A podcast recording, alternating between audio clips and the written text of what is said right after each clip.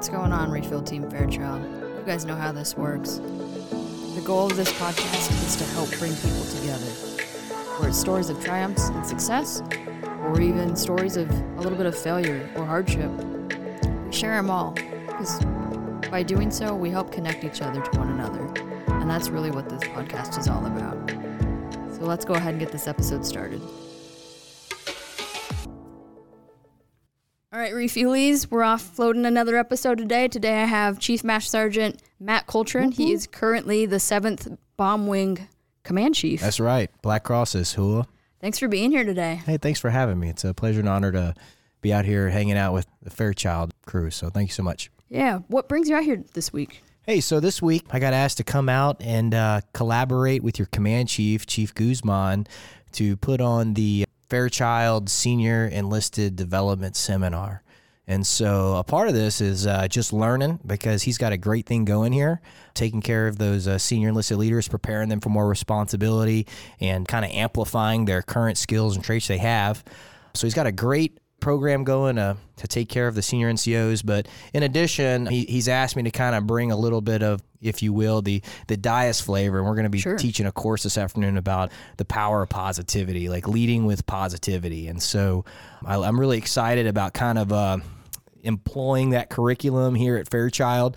Hopefully, all the senior NCOs that are going to get to be a part of that class. It's something they haven't heard before. Maybe it is. Uh, but I think it's going to be some really good stuff to kind of uh, add to their toolbox to help them take care of their airmen. Sure. I hope it's stuff that we've heard. I will be in the class too. I'm hoping it's stuff we've heard, but it's always good to have it be a refresher, especially. Yeah. So, you know, when people talk about being positive, um, people often gravitate towards go to the gym, do some yoga, think happy thoughts, and put a smile on your face, and and that is like barely scratching the surface of like the science that goes on in your mind as far about the control you have and the happiness that you get to experience throughout your life. And so, believe it or not, there are hundreds, if not thousands, of studies out there about the human mind and what it takes to be happy. And believe it or not, our happiness is largely dictated by ourselves. You know, like if I ask you a question right now, like what is good and what is bad? like with my life right now. No, like Or- that. That was kind of more rhetorical, but it's a, it's a there's a there's an old Chinese parable um, about like who's to determine what is good and what is bad. Oh, okay. I get what you're saying. And so, like, you know, you might say, oh, I broke my leg. That's horrible. That is bad. Unless a draft starts and you don't want to join the military and you can't join the draft because you have a broken leg. And that might not be a good example. It's something we had to think of really quick. But, but largely, like, we determine what is good or bad based off of society, based off of the way we were raised, based off of what we know. And because we get to decide what's largely good or bad, we also have the power to kind of power through things that largely might be bad. Sure. And so, um, without spoiling it, but think of it this way something bad that you define as bad happens in your life. It's it's very similar to putting your hand on a hot stove and it burning. We are biologically designed to have a negative reaction to our s- surroundings because it's what kept us alive for like since the existence of mankind. From we were a caveman when we walked out of our cave, if we walked out the cave and we were happy and we were enjoying the sunset, well we'd get eaten by the saber-toothed tiger. so in our bodies we're biologically driven to find the negative in our environment in order to keep us alive. All right. And so largely the human psyche hasn't changed from where we were a caveman to where we are today. But the important part is of today is when we put our hand on that hot stove and we're burned and we say, ah, I need to take it off. Well, our happiness and our anxiety and nervousness and depression, that burn is still good because it teaches us that, hey, this is bad, stay away, change course. But we shouldn't keep our hand on the burner. Sure. And so, like a lot of times when something bad happens in somebody's life, let's say I didn't get promoted, right? We put our hand on the stove, it burnt. Ah, that pressure or that pain or that frustration is what is going to motivate us maybe to study a little harder, maybe to do a little bit more uh, as far as getting better at our job, increase my scope of responsibility, do the things that I can control, which is going to be one of the five great gifts that we're going to talk about. Activate, do something but we shouldn't keep our hand on the burner. because in our minds, if we stay angry, if we do what we're programmed to do naturally, which is stay angry, blame it on the environment, be unhappy, then we're going to find ourselves deteriorating and wasting our energy that we could be using to apply to improving our situation that otherwise uh, would just be wasted on being sad, depressed, or angry. And so that's kind of like the cliff notes, but uh, there's a lot of uh, research out there. If you Google positive, positive intelligence, PQ is, is, is kind of what it goes by. Lots of studies out there that basically talk about giving people the power back over their mind to create happy and fulfilled lives in order to be more productive people as they go out and work in a complex society. Sure. No, that's awesome. Thank you for sharing that. I'm really excited now for your, your speech later. Yeah, so it's not about like passing out popsicles and, and brownies and Those can help sometimes, though, yeah, they do help sometimes. especially on a day like yesterday. I don't know if you flew in yesterday. We finally got our first 90 degree and above weather day, and it was a little much. A lot of us still don't have AC, or at least I live in a house that does not. well, I'll tell you, um, in Dyess right now, Very, very true. West Texas, the pool has been open for about a month. Yeah, it's pretty hot where I come from, so I think it's like 110s. The the heat sector is probably higher, but uh, but we're used to that heat. It felt amazing yesterday. So once again, who says what's Sure. good and what's bad? It's all about perspective. Yeah, it was actually it felt great yesterday, believe it or not. From you know coming from uh, West Texas, from Big Country, which I love, but it's pretty awesome. So No, I can appreciate that. Even just, I was stationed at MacDill for four years Mm. and enjoying the dry heat and knowing that, oh, it's 90, but it's tolerable versus 90 degree plus 110 plus degree or a percentage. I don't know if that's possible, but it feels like it humidity wise. oh yeah, humidity is a killer Yes. for sure.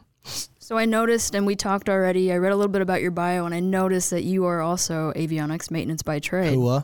So, have you always had this positive outlook, or have you always been able to carry that mindset? As we know, especially on the flight line and probably in the back shops, it's very easy to get overwhelmed. Oh yeah, for sure. Uh, so hey, man, maintenance is tough, but maintenance is proud, and it's what and it, and you know, it's uh, the backbone of the Air Force. It's um, it produces combat air power. I've been uh, super proud to uh, wear the maintenance badge as I've been able to move through the ranks, and uh, it's a community that has made me who I am. I will tell you earlier in my career that I developed an attitude of ignore the naysayers. And so, you know, like in maintenance as growing up, you know, I, there were always people out there who would say what was impossible or what couldn't be done or have a extremely viable explanation of why something was impossible.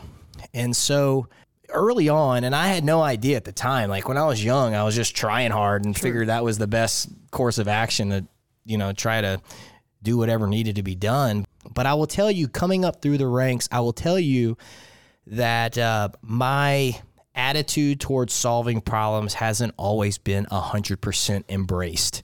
I'll tell you though that you know maintenance we're, we're driven by AFIs we're driven by tech orders we're all about following the rules because if we don't follow the rules it could uh, lead to aircraft damage and even more horribly loss of human life if that aircraft doesn't run However, there are areas within our profession where there's some opportunities to innovate, to do things better, to do things faster without breaking tech data. And just me as a person has kind of always been one of those people where I don't like to be like put in a box. I like to uh, think about different ways of doing things and, and certainly never have anybody tell me that something is unachievable, right? Okay. And so, uh, so what I'll tell you, you you know, your question was, have I always been this way? I have been, just naturally been a very curious leader from when I was really young up until till now. But I will tell you that maintenance is the best at what they do. And nobody can do what we do. And, and, and I don't know of any career fields that work as hard and have more demands put on them than, than our maintainers across the Air Force not everybody can be a maintainer, and so it's a very special group to be a part of. But what I will tell you is throughout our enterprise, we we sometimes do not appreciate creativity. We don't appreciate diversity of thought maybe as much as we should have. You know, uh, not necessarily in maintenance, but our entire enterprise maybe a creative gray area operator isn't necessarily totally appreciated in all those, if that makes sense. Sure. So you mentioned that you've always been able to kind of maintain a more positive outlook, or at least a more innovative slash creative. Let's get to let's get to yes when we can attitude. How did you deal with your peers, especially for my young NCOs, my young staff sergeants, tech sergeants, even senior airmen who start to fall into that rut? We have the leaders above us who aren't necessarily grinding us down, but aren't able to create, at least in the moment, these opportunities that you just spoke on. Mm-hmm. How do we keep them motivated? Especially, we just talked with Sam, uh, Chief Samovarchian, mm-hmm. who you mentioned you go way back, way, way, way, even farther back than yeah. I do.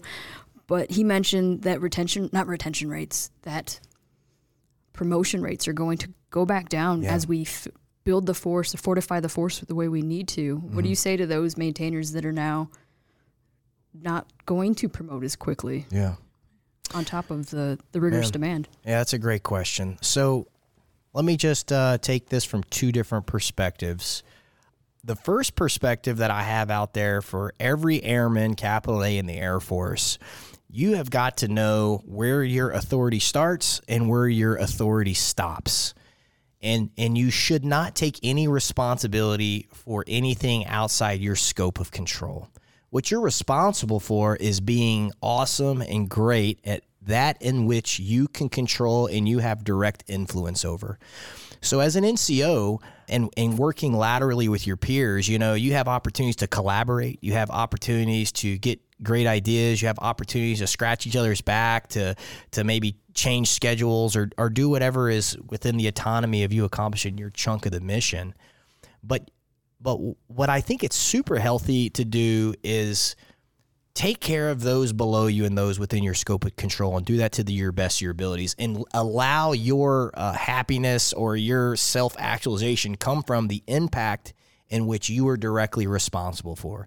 I, I don't need staff sergeants staying up late at night, for that matter, any rank, worrying about manning Air Force wide and if there's going to be a retention board coming up. If that comes up, we're going to all go through it together. We're going to have each other's back and, and we're going to try to make the tough decisions for the best reasons. All right. Um, but what I really need you to do is like be focusing on your formations, on your people. And if everybody just takes care of their little small slice of the pie, man, I know for a fact that that's going to be some delicious eating from a enterprise perspective. And uh, what was the second part of the question? Was like the promotion rates? With the promotion rates, kind of, for lack of better words, dipping back down. I mean, yeah.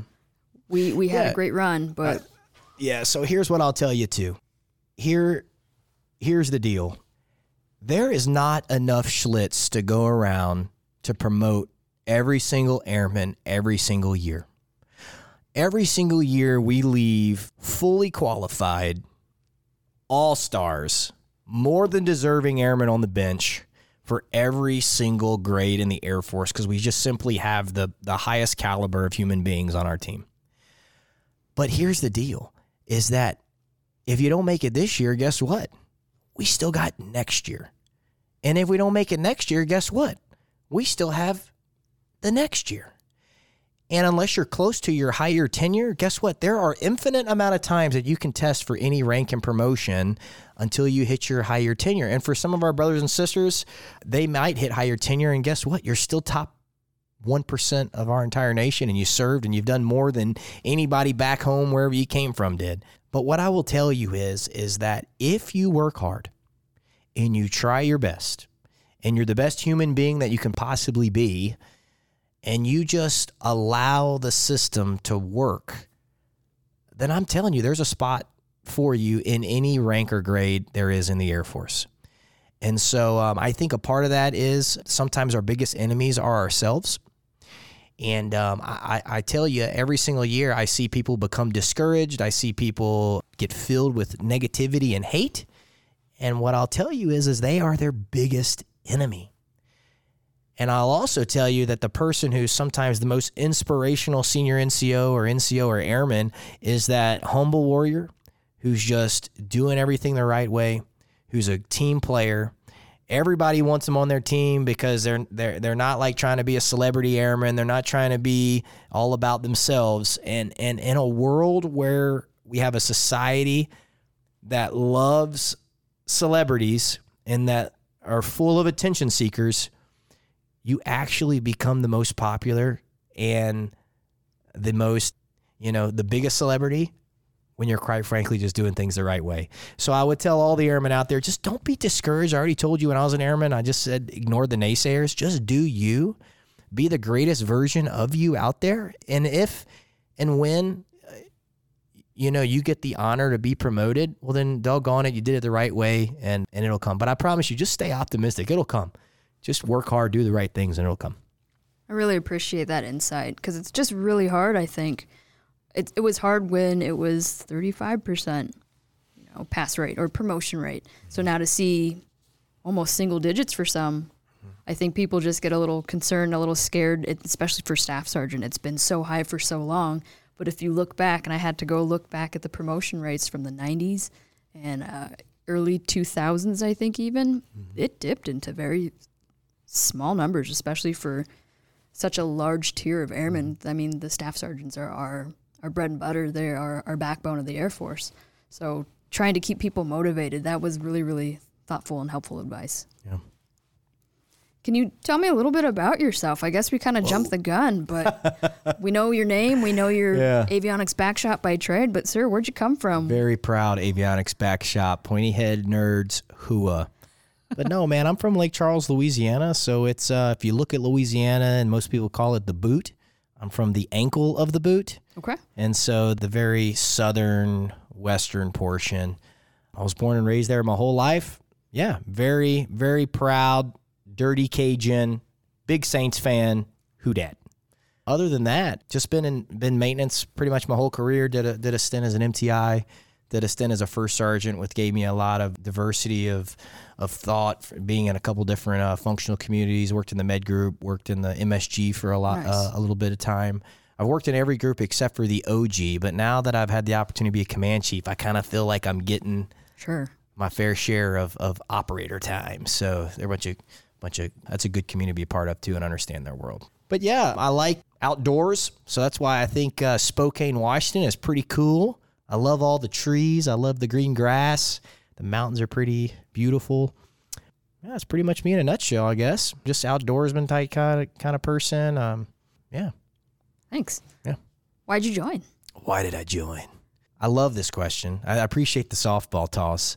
So here's here's uh my thought. I don't think any of us join for like one reason. So if anybody tells you like this is why I joined, they're a liar. Because I don't think we ever do anything for like one sole reason. So here's my story. I told you I'm from Louisiana. I was going to University of Louisiana Lafayette. Another thing about me, kind of weird. I'm short, but I was a pole vaulter back in the day. You can Google me. Sometimes you can still find some some track meets that I participated in. But I actually ran track at ULL. I wanted to be an architect when I was in college. So part of an architectural degree, you have to take art classes. Okay. This one particular morning, I was in art class. It's a three hour class. It's on a Thursday morning, and Wednesday night is uh, penny pitcher night. Let's leave it at that, and we'll just move on. Okay. So Thursday morning, it's a rough day. We're drawing clouds, and uh, it's a three-hour class. I'm like, bro, I do not need three hours to draw clouds. Like, I can, I can be done in like 15 minutes, but we'll just keep doing what we got to do. And uh, somebody says, hey, you notice there's no aircraft flying. There's no airplanes in the air. And we were like, man, that's crazy. There's no airplanes. And we were right by like an airport. Okay. And so we go back to the dorms and we're watching TV. And guess what that day was? It was 9 11. Okay. And we're like, holy crap, we just got attacked. And so here's the deal growing up, mom was a teacher. My, my dad was a, uh, was a construction worker, kind of in and out of work growing up. Did a lot of traveling to, to stay on jobs. I had a great childhood. My, my family is, is is amazing as far as my mom, my intermediate family, got a sister, and track paid for books. That's it. And so that's that's just chump change in, at at the end of the day. And so. I changed my major from architecture because those art classes were just crazy. Went to engineering, that was uh oh, that's a bit much. Then went into business, and it was boring. And um, so didn't really know what I wanted to do with my life. The whole track thing didn't really work out. I was uh, pretty bad. And then um, 9/11 happened. I had never uh, intended on joining the Air Force until that day happened. And like it, like for those people who were like of age like me who could join, I think we felt something in our gut. Like we were angry, we were upset, we wanted to do something. And so, um, for a myriad of different reasons, I was like, I think the best thing for me to do is go join the Air Force for four years. Because I remembered Sergeant Abear uh, coming around my high school. He was a really sharp fella. And I was like, out of all the services, that guy, I remembered him just being super sharp. He was smart, he was presentable, he had a fantastic military image, and he was just an all around good dude. I'm like, you know what? I'm going to go like talk to the Air Force recruiter. And the Air Force crew was like, hey, man, you can come pole vault for us. And I was like, all in, baby. And so I signed up for four. And then I joined the Air Force and hot dog. I'd spent 20 years. I'm still here today. Oh, that's excellent. Yeah. Where else have you been stationed? So I've been very blessed. I've been able to see a lot of different things and experience a lot of different jobs across our enterprise. So came in, I was stationed in Okinawa, Japan, which was my first base. I put all bases in Louisiana and Florida, even though I couldn't be stationed at half of them. And then I went and checked my uh, my little sheet when it said I was, you know, my first base, and it said Okinawa. Like I don't recall Okinawa being on my list. But the good news is my whole tech school class went there and we had a cool. blast for like two years. It was great. So Okinawa was my first base. After Okinawa, I got picked up to be an MTI. So really young, got picked up as a senior airman, sewed on staff en route, and was at Lackland for the following four years. So I got to do uh, MTI duty. I got my NCO growth on rapid growth speed. It was awesome. I was around just spectacular humans, a lot of which are command chiefs today. I think about like the Hope Skabitskys, the Shay Alamos, the Gene Jamesons, Mark Sholkoffs. Those were all MTIs that were just a couple years ahead of me that like poured into me. So that's really cool to see them doing great things. After MTI duty, I went back to maintenance, worked on B2s for a while Okay. At Whiteman. Yeah. And then at my time at Whiteman was right before DSD kicked off. So I was back in avionics working maintenance at Whiteman. DSD was about to kick off, and the Air Force had a Air Force wide shortage of master sergeants, or excuse me, first sergeants. Oh, So I had just made master, and my uh, maintenance chief comes up to me and says, "Hey man, you've got a passing PT score, and you're not on a profile. Guess what? I'm gonna non-vol you to be a shirt." I was like, "Hey, like I've already done the MTI thing. I've done the DSD or whatever we're calling it these days. I'm good. Like I'm, I love it here. Do not want to go be a shirt." He's like, "Bro, you're going to do a shirt." and it was probably the greatest, most amazing thing that ever happened to me. So I got picked up to be a shirt at Whiteman.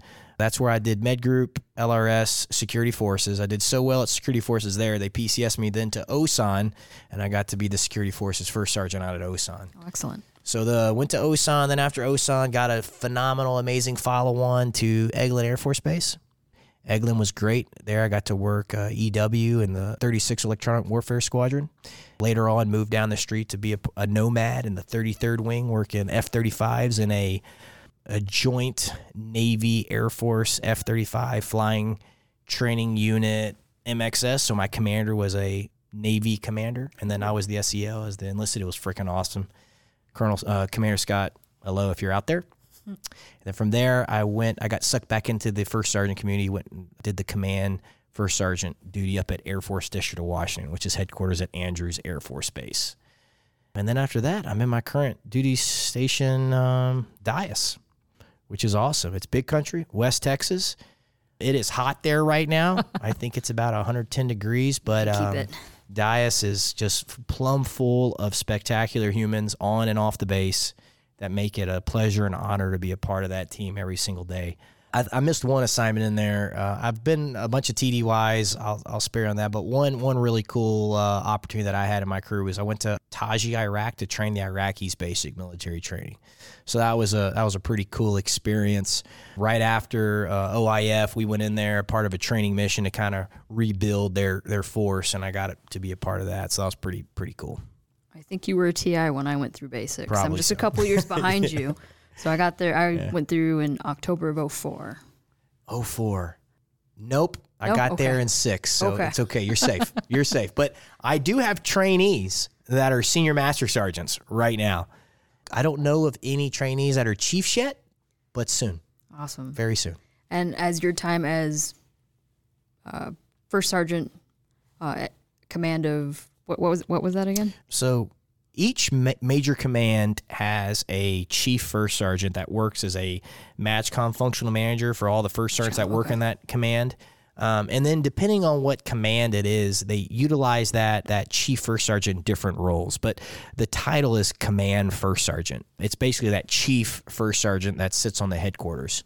And so I was uh, assigned to the Air Force District of Washington, which a lot of people they they've never heard of it before, right? Have you ever heard of Air Force District of Washington? I don't think so. So I'm not stationed there anymore, so I don't really know the slogan, but um, Air Force District of Washington essentially is the Air Force component for the national capital region within the District of Washington. They are kind of like MAJCOM Light. They're they're the administrative reporting body to have the two subordinate wings are Andrews and Bolling. Okay. But in addition to Andrews and Bolling, every single airman around the United States Air Force that does not fall underneath a typical MAJCOM construct is administratively assigned to the Air Force District of Washington. So no OPCON, but ADCON. So it ends up being like 33,000 airmen worldwide that if they need uh, their their umpers fixed, they go up for a step promotion. They compete for 12 outstanding airmen of the year. They compete through the Air Force District of Washington. Oh, cool. Yeah, pretty Is cool that- organization.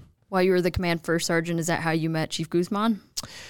So that is, we definitely worked together in that capacity, but we also knew each other from Eglin. So back at Eglin, he was the uh, LRS superintendent. And let me tell you something Chief Guzman was a great airman and he was a great chief.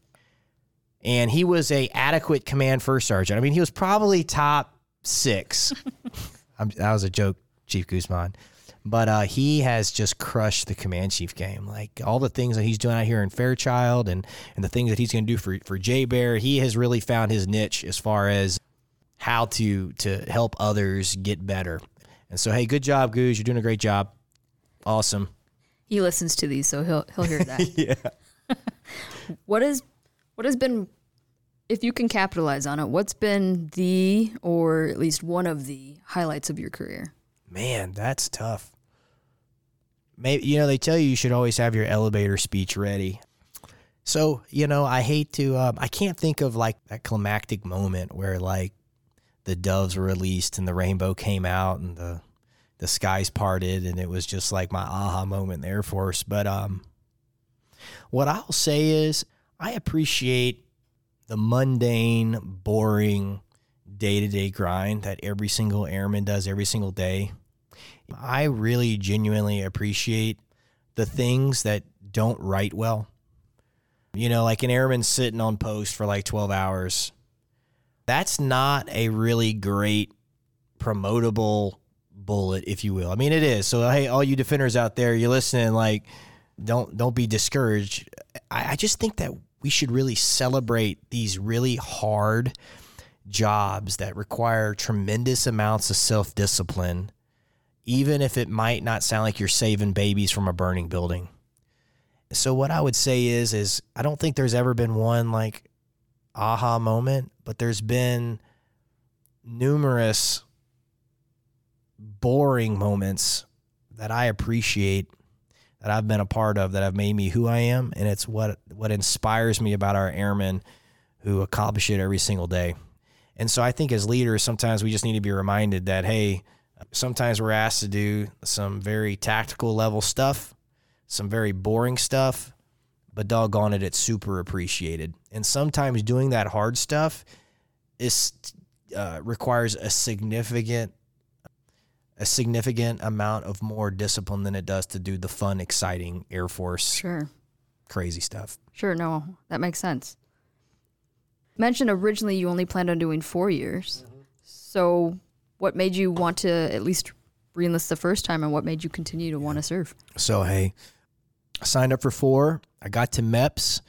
I don't know if they're recruiters or whoever's in MEPS. They're like, hey, bro, I will pay you one thousand dollars if you sign up for six. I was like, dude, where do I sign? One thousand dollars got me got me across the finish line for six. So my my commander, Colonel Joe Kramer, who's a fantastic human and, and an amazing operator, he he has a saying of uh, why we join isn't why we continue to serve. Sure. And boy, is that not the truth. I totally intended on coming in, learning a skill, going back to school, and, and quickly separating because I, I growing up, I never saw myself in this organization. But man, um, early on, I fell in love with being surrounded by so many spectacular humans. If you were stationed at Kadena in the early 2000s, you were a very lucky human.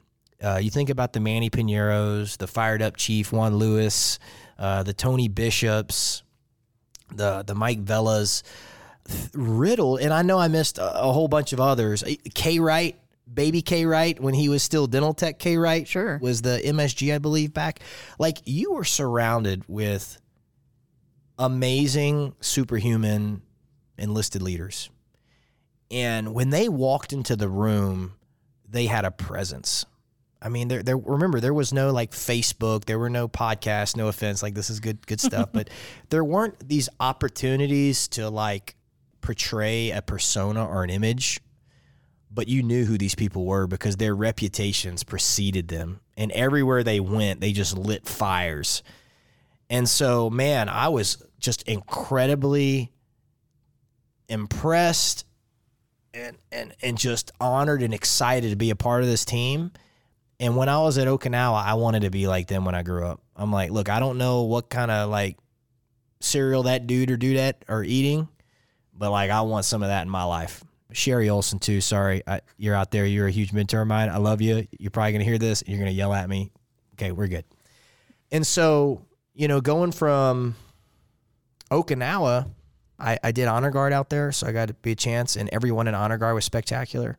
I was like, man, this drill stuff's pretty cool. I think I want to try this MTI thing, right? So I kind of extended into my MTI life, and the reason I say that is because at a certain part in the, you know, in in our journeys, we say, man, there is so much goodness to this enterprise, and everything we're doing it's we we're asked to expend ex, inordinate amounts of energy, but it's all for the greater good.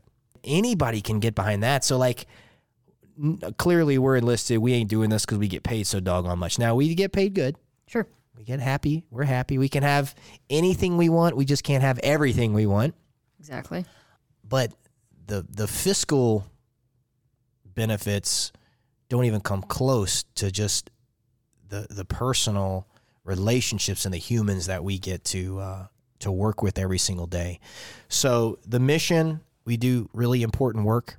We keep America safe. We got to remember, like, hey, um, air power is is critical to our nation's defense. Period. Dot. So what we do is very important, and that's something to be proud about. Number two, we get to do it with fantastic, amazing human beings every single day. And I don't know you. I met you five minutes ago, but I got your back and I love you.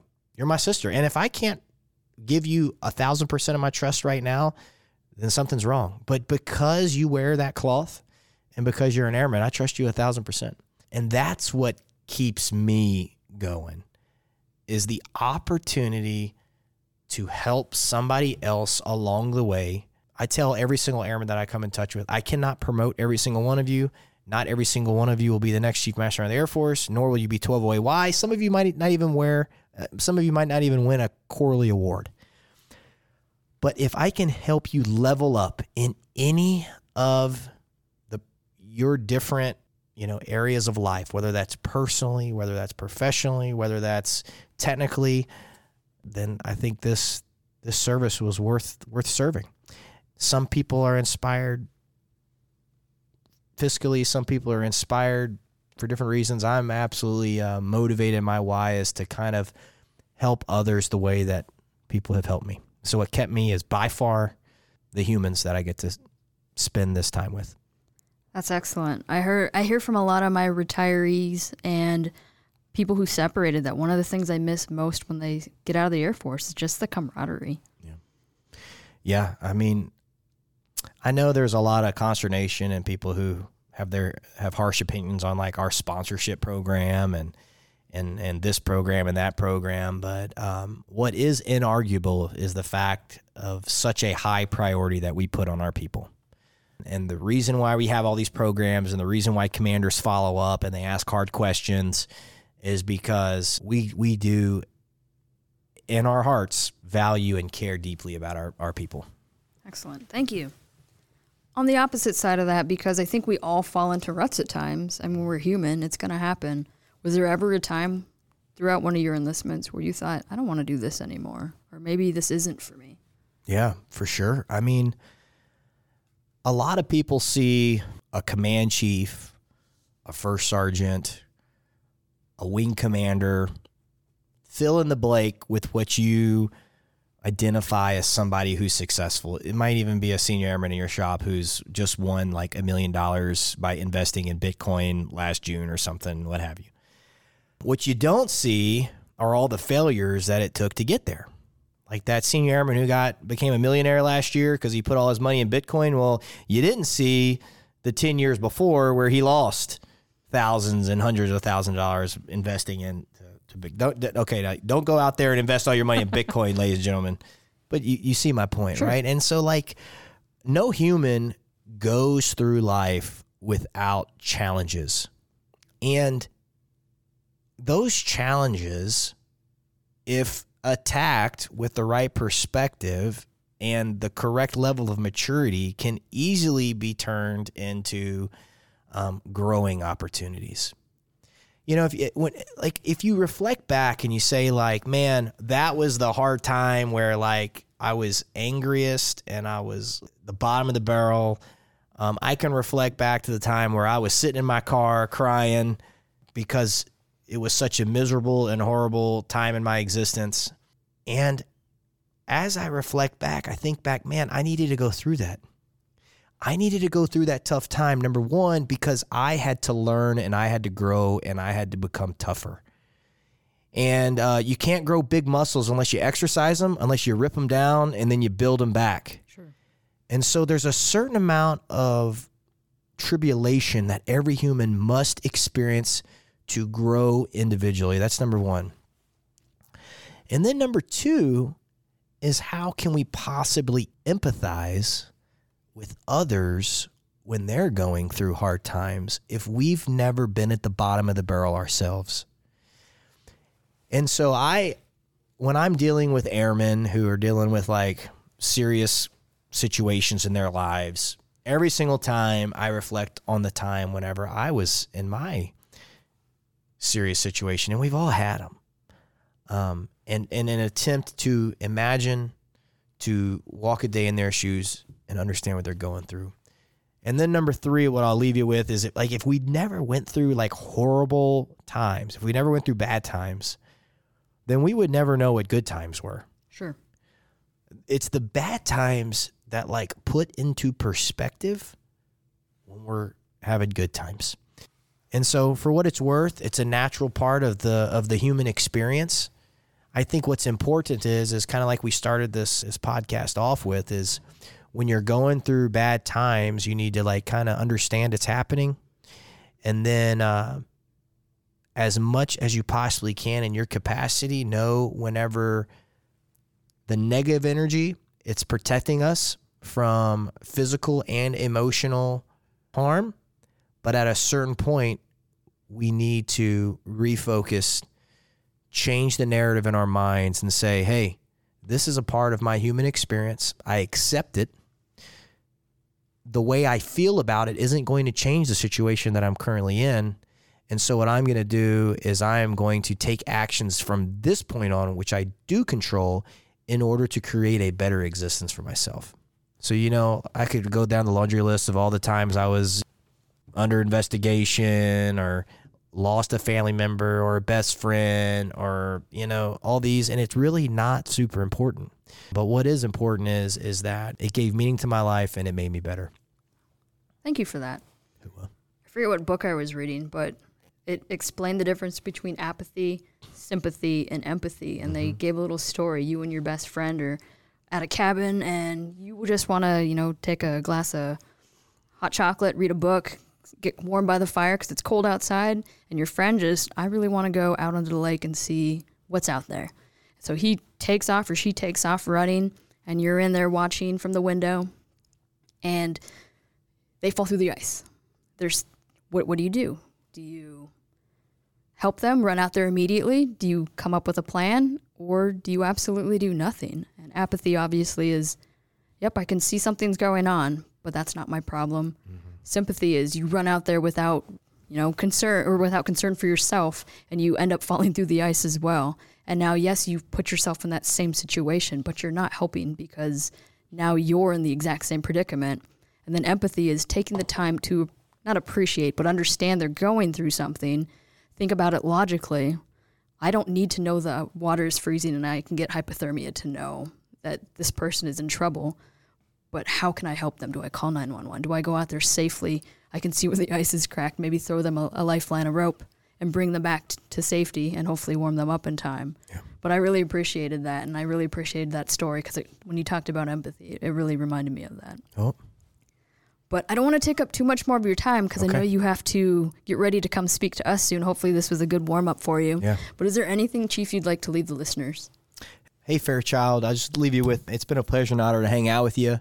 To the maintainers, I think we need like 10 more maintainers to move that KC 135, or we need to defuel a little bit because we, we moved it like, we, eh, eh, but not so much. Good job though today. That was that was so much fun. Just thanks for having me. This has been fantastic. Fairchild is a fantastic installation. You should be very proud. Thank you so much for having me. It's been a total pleasure and honor, and thank you so much. You're always welcome back, Chief. Mors ab alto. Sorry, death from above. Chief, again, thank you so much for spending some time with us today. And for my listeners, you guys have a spectacular day. All right, team, that wraps up another episode of Refill Team Fairchild. If you guys have any stories you'd like to share on the podcast, or maybe know anyone that does have stories that they'd like to share, please let us know. You can reach us at 92 Foxtrot Sierra Sierra dot Foxtrot Sierra Delta Papa dot Fairchild Charlie Alpha Alpha at us.af.mil. And until next time, we'll see you then.